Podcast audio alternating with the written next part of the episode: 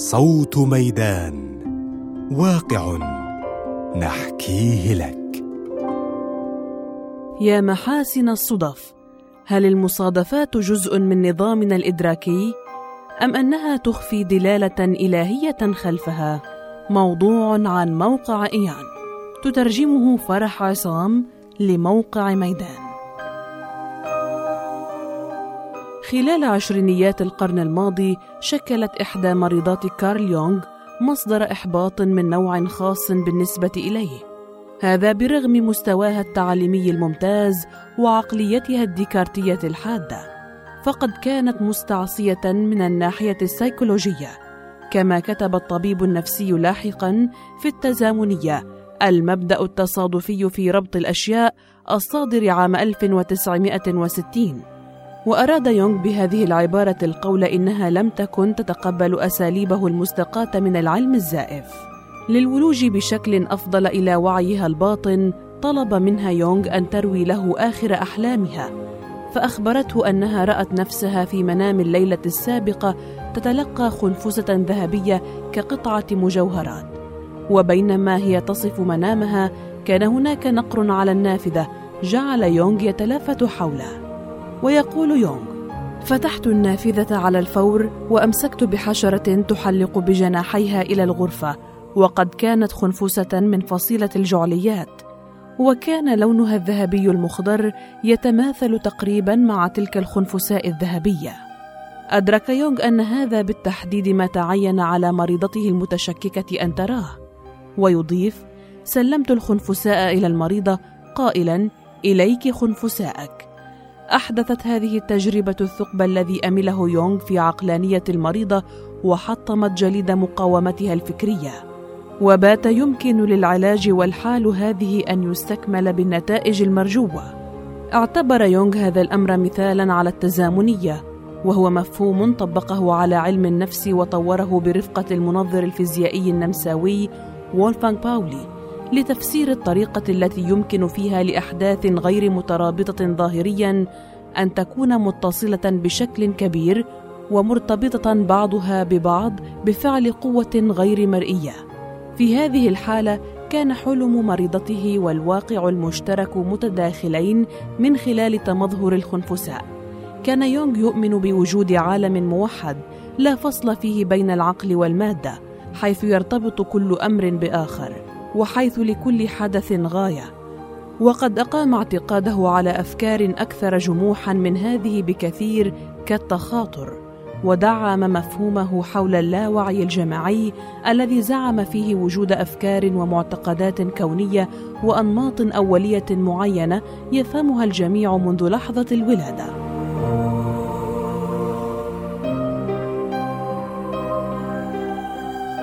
استفاد عالم الأحياء النمساوي بول كاميرير معاصر يونغ من التزامنية في نظريته عن التسلسلية التي تقول إن المصادفات هي القوة الدافعة للكون.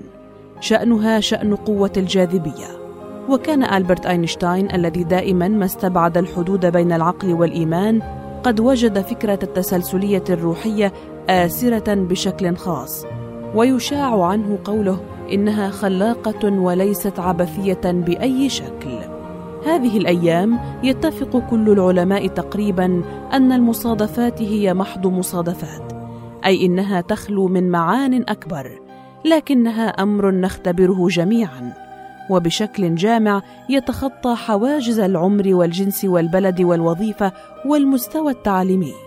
يختبر أولئك الذين يعتقدون بأنهم مروا بمصادفة ذات مغزى تشابكا مميزا ومستبعدا للأحداث بحيث يختارون نسبة هذا الحدث إلى شيء من معنى أكبر كالقدر أو القوة الإلهية أو القيمة الوجودية.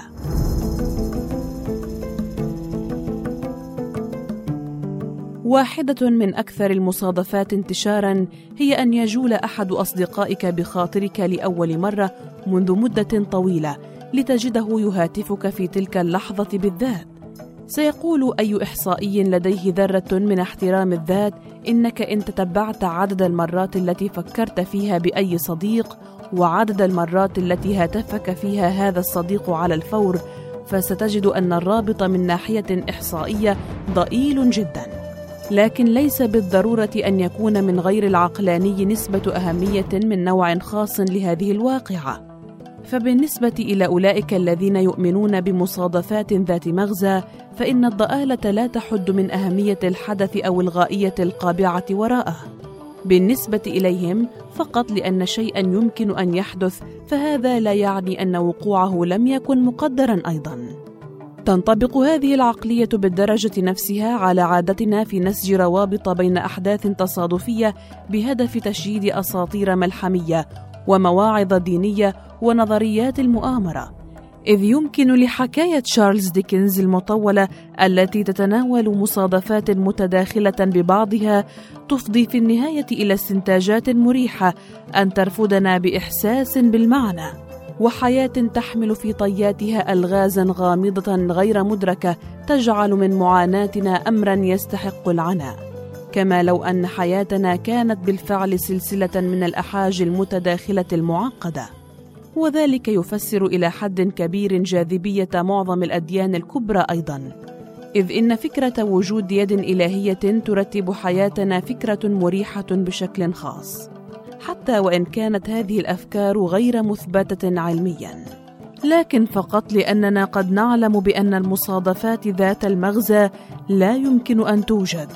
فذلك لا يعني بالضرورة أنها لا تحركنا.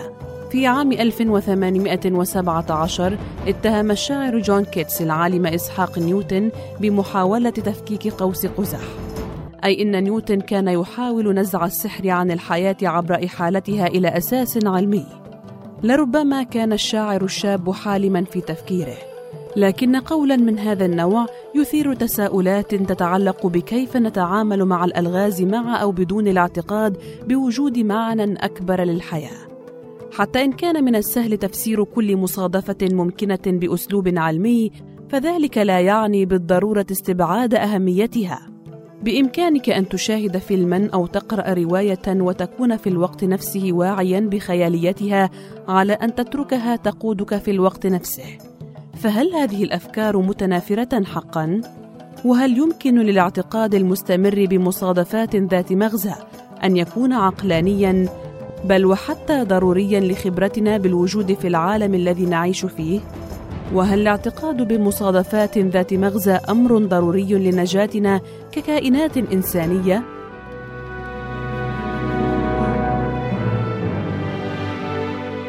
بعد ما سمي بحروب فرويد التي بدأت في سبعينيات القرن الماضي بقيادة الباحث الأمريكي فريدريك كروز.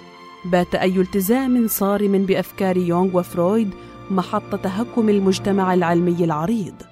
وبدا أن الجدالات الإحصائية والتطورية التي قامت ضد مفاهيم التزامنية والتسلسلية والمصادفات ذات المغزى قد باتت أقوى من ذي قبل. وأن العناصر الوجودية في المصادفات قد استبعدت كليا. لكن أولئك الذين يؤمنون بمصادفات ذات مغزى لا يساعدون أنفسهم أيضا.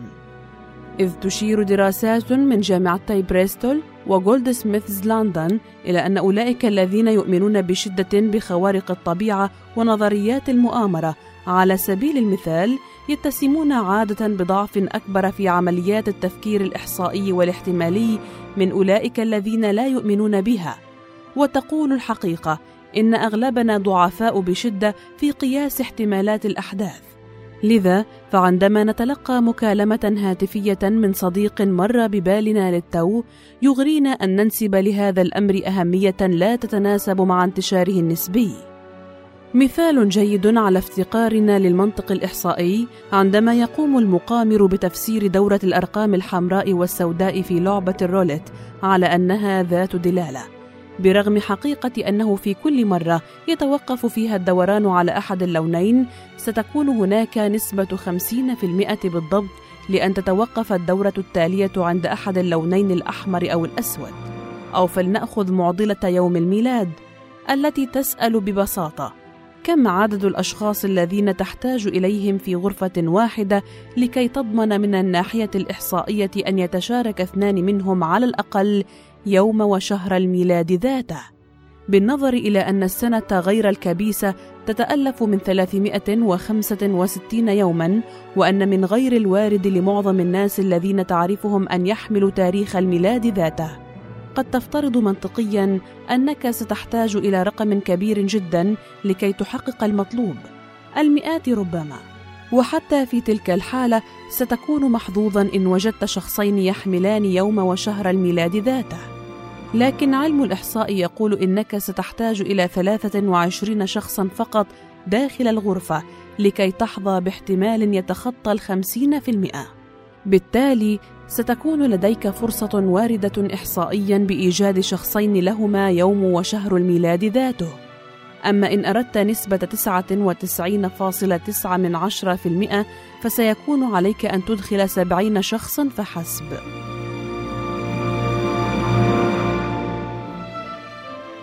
إننا ننسب معنى خاصا لما نعتقد بأنها أحداث فرص وقوعها متدنية.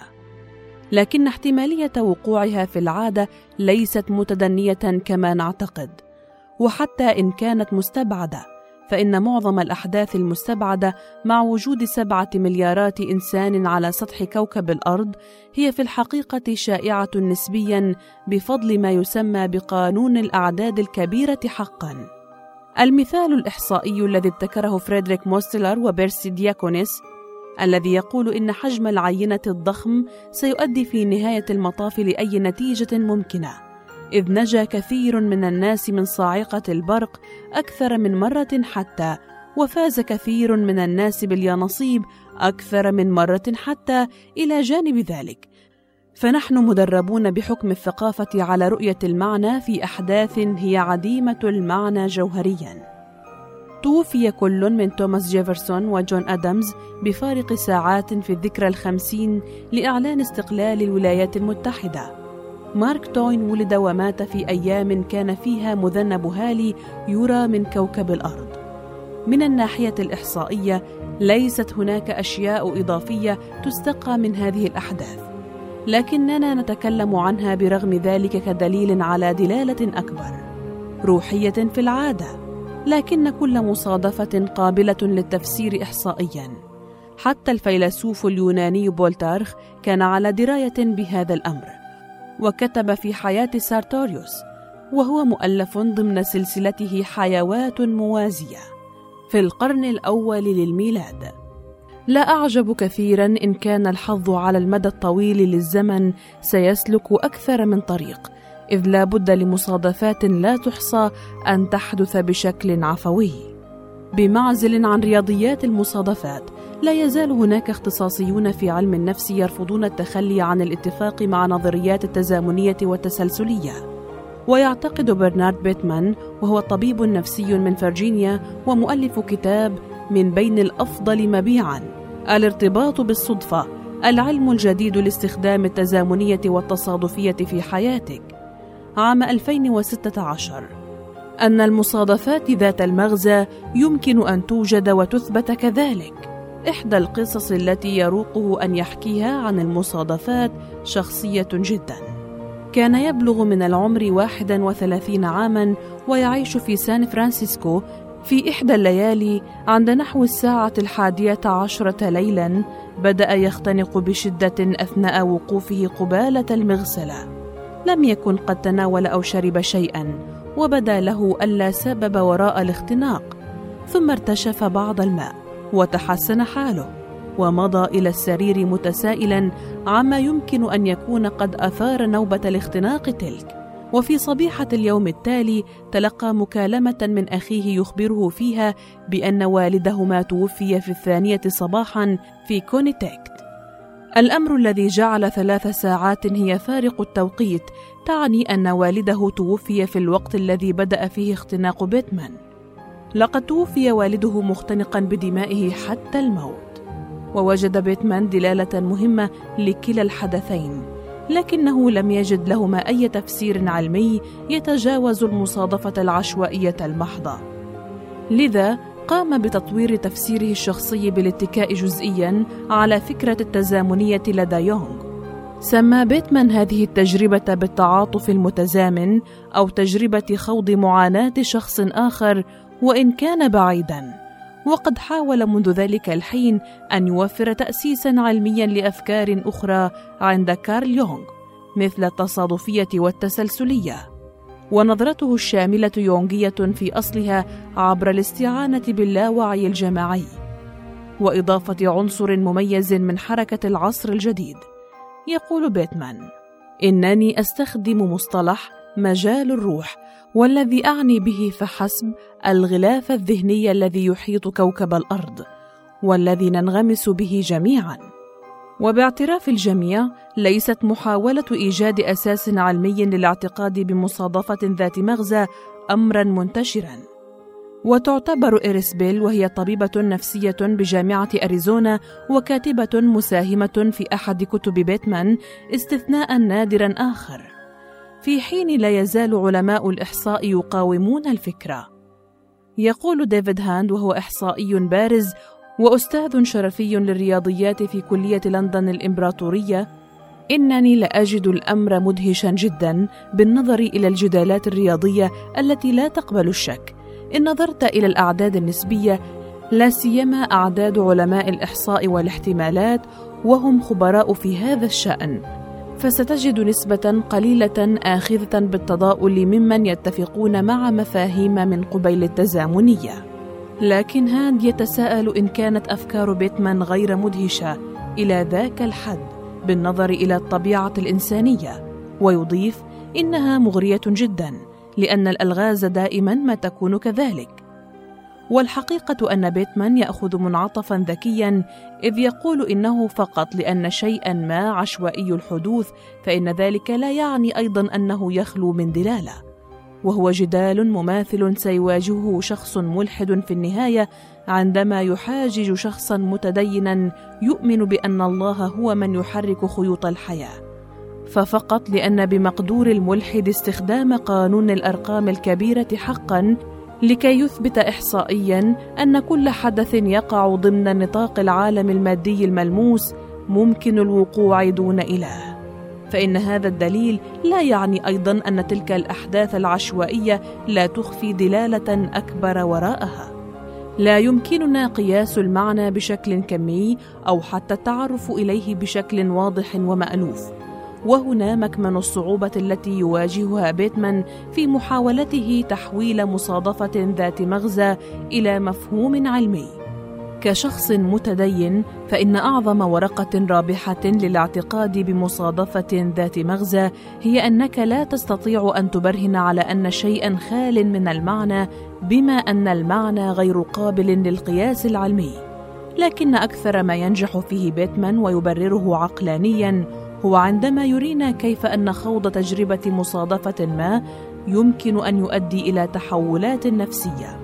ويحكي بيتمان قصة مريضة أخبرته بأنها كانت ستسمح لزوجها المسيء بالعودة للعيش معها لكنها قبل التوجه إلى المطار تلقت مكالمة هاتفية. كانت المرأة على الطرف الآخر قد هاتفت الرقم الخطأ لكنهما لأسباب غير مفهومة واصلتا الحديث. واتضح أن المرأة الأخرى كان لديها شريك عاطفي مسيء أيضا. بدت هذه المرأة خائفة ومهزوزة وبعد إقفال المكالمة قررت المرأة المتزوجة الانفصال عن زوجها في نهاية المطاف. يقول بيتمان إن هذه مصادفة ذات مغزى أدت إلى تغيير نفسيتها ونظرتها إلى الحياة. ولهذا السبب أيضا فالمصادفات ذات المغزى مهمة وضرورية وباستثناء أكثر العقلانيين برودا عادة ما يحمل هذا النوع من الأحداث اثارا عميقة ما لم يحمل في بعض الأحيان تغييرات جذرية.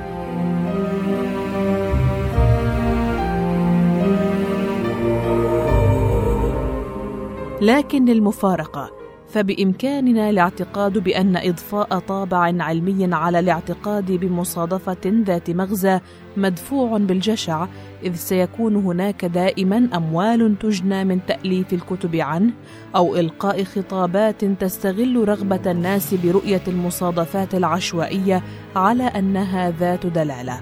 إننا نريد دليلا على معنى مستتر في الحياة ونحن مستعدون لدفع المال مقابله. قد يكون بيتمان واحدا من بين قلة تحاول توفير إطار أكاديمي للمصادفات ذات المغزى. لكن هناك حرفيا آلاف الكتب والأفلام عن جمال ودلالة وأهمية المصادفات. المصادفات كما يكتب ييتا هالبرستام وجودث ليفنثال في واحد من أفضل الكتب مبيعا. معجزات صغيرة مصادفات مذهلة من الحياة اليومية عام 1997 إن المصادفات شاهد على وجود كون غادق عظيم يحيط بأرواحنا. المصادفات في كل مكان ويمكن أن تحدث في أي وقت كان.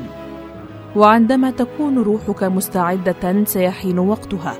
من الواضح أن هذا الكلام مجرد قطعة من الهراء الصالح للمواساة. لكنه ليس ضارا بشكل مباشر أيضا بخلاف أنه يستغل عزم الناس دفع المال لقاء سماع ما يودون سماعه. لكن الإيمان بمصادفات ذات مغزى يمكن أن يصبح خطيرا عندما يبدأ بتعمية الحكم الشخصي. ذلك أنه قد يدفعك للتفكير بشكل غير منطقي. ولأضرب مثلا يحدث الإفراط في التوفيق بين الأشياء عندما تغفل عن السبب الفعلي الوحيد وتلجأ إلى أسباب غير ذات صلة فعلية. كأن ترى فجأة اطباقا طائرة بعد كلام أحد أصدقائك عنها. المعاني الخفية. إنما تأتي من الأفكار اليونغية والفرويدية حول اللاوعي الجماعي الواحد. الذي يمكن فيه أن ينظر لزلات الكلام لا كمغالطات لغوية ولكن على أنها إشارة إلى وجود لا وعي أكبر. أو معنى سيكولوجي هو في الحقيقة غير موجود. أو كما يحدث في مغالطة المقامر المذكورة انفا التي تحدث عندما تبدأ بالاعتقاد بوجود أنماط خفية في نتائج لا يحكمها في الحقيقة أكثر من الحظ. في حين تبدو هذه المسائل الأطباق الطائرة وزلات فرويد بسيطة فأحيانا تكون هناك مسائل على قدر أكبر من الأهمية. وعلى سبيل المثال عندما انتشرت حركة مناهضة التطعيمات في الولايات المتحدة توفي الأطفال وتعرضت صحتهم للخطر من قبل اهال عزوا المعدلات المرتفعة من التوحد في الأطفال إلى ارتفاع أعداد التطعيمات الممنوحة لهم. صحيح أن التوحد يشخص عادة في الفترة العمرية التي يبدأ فيها تلقي التطعيمات، لكن أتباع هذه الحركة كانوا يخلطون التوافقية بالسببية، إيمانا منهم بمصادفات ذات مغزى. وكانوا يعتقدون أن شيئا ما يجعل أطفالا معينين في الفترة العمرية لتلقي التطعيمات يصابون بالمرض. لكن دراسة بعد أخرى أظهرت ألا أساس من الصحة للادعاء القائل إن التطعيمات تصيب الأطفال بالمرض دعانك أن تصيبهم بالتوحد. بالتالي على العلماء مساعدة الناس على اتخاذ قرارات تقوم على الدليل الملموس. لا العلم الزائف نصف المدعوم كما يقول هاند عالم الإحصاء. مضيفا ثمة واجب عام يقع على عاتق العلماء في المساعدة بإماطة النقاب عن الغموض. وتقول ماجدة عثمان التي تعلم علم النفس التجريبي بجامعة كوين ماري في لندن: عندما نختبر المصادفات فإننا نختبر نمطا من الأحداث. قد نرى بأن احتمالية وقوعه في بعض الأحيان نادرة جدا، بحيث نشعر بأن شيئا ما قد تسبب بوقوعه، لكن فقط لأننا لا نستطيع القول لماذا. بالضبط تقع أحداث معينة في أوقات معينة فإن ذلك لا يمنحها المعنى. وتقول المصادفات هي جزء محتوم من نظامنا الإدراكي. هذا كل ما في الأمر. كثير مما تقوم عليه مسألة المصادفات ذات المعنى إنما يأتي من الطريقة التي نختار فيها أن نملأ فراغ الأحاجي في الحياة. هل حقل المجهول هو مجال للروحانية ويكتسب أهمية وجودية بالنسبة إليك أم أن ذلك العالم مقصور على جانبه المادي؟ لكن بعيدا عن الإغفال الإحصائي بعيدا عن أي ذرائع اقتصادية بعيدا عن أي أخطاء اقتصادية يمكن أن يؤدي إليها فالإيمان بمصادفات ذات مغزى يمكن أن يكون من ناحية وجودية سلوكا عقلانيا. فإن كان والدك يختنق على الضفة الأخرى من البلاد في الوقت ذاته الذي شعرت به أنك تختنق فإنك قد تعرف من ناحية عقلية عدم وجود أي رابط غامض لا مرئي هنا. لكنك إن تركت عقلك يفكر في هذه الإمكانية فإنه قد يسمح لك بأن تجد طريقة جديدة ترثي فيها لموت والدك مما يمنحك احساسا بالحميمية أو فهما قدريا للأحداث. في زعم بيتمان أن العلم مرن إلى حد لا بأس به وهو ما يبدو أشبه براية تحذير للباحثين الجادين في الأمر. لكن خلف تصريح من هذا النوع وتحفيز ملايين من الأشخاص الذين يقتنون الكتب أو يشاهدون الأفلام أو تراودهم الأفكار عما تعنيه الكثير من الروابط بين الأحداث في حياة المرء ثمة حاجة ملحة أحيانا إلى فبركة المعنى. وقد نفعل ذلك بالعديد من الطرق وليس أقلها الأديان.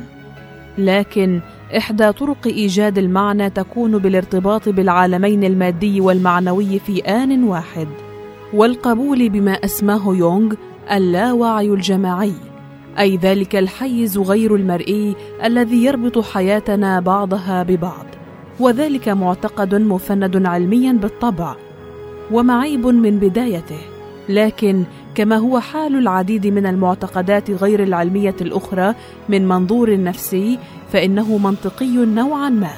إن ثمة فارقا في نهاية المطاف بين الأهمية الإحصائية والأهمية الإنسانية فالواحد منهما لا يلزم الآخر.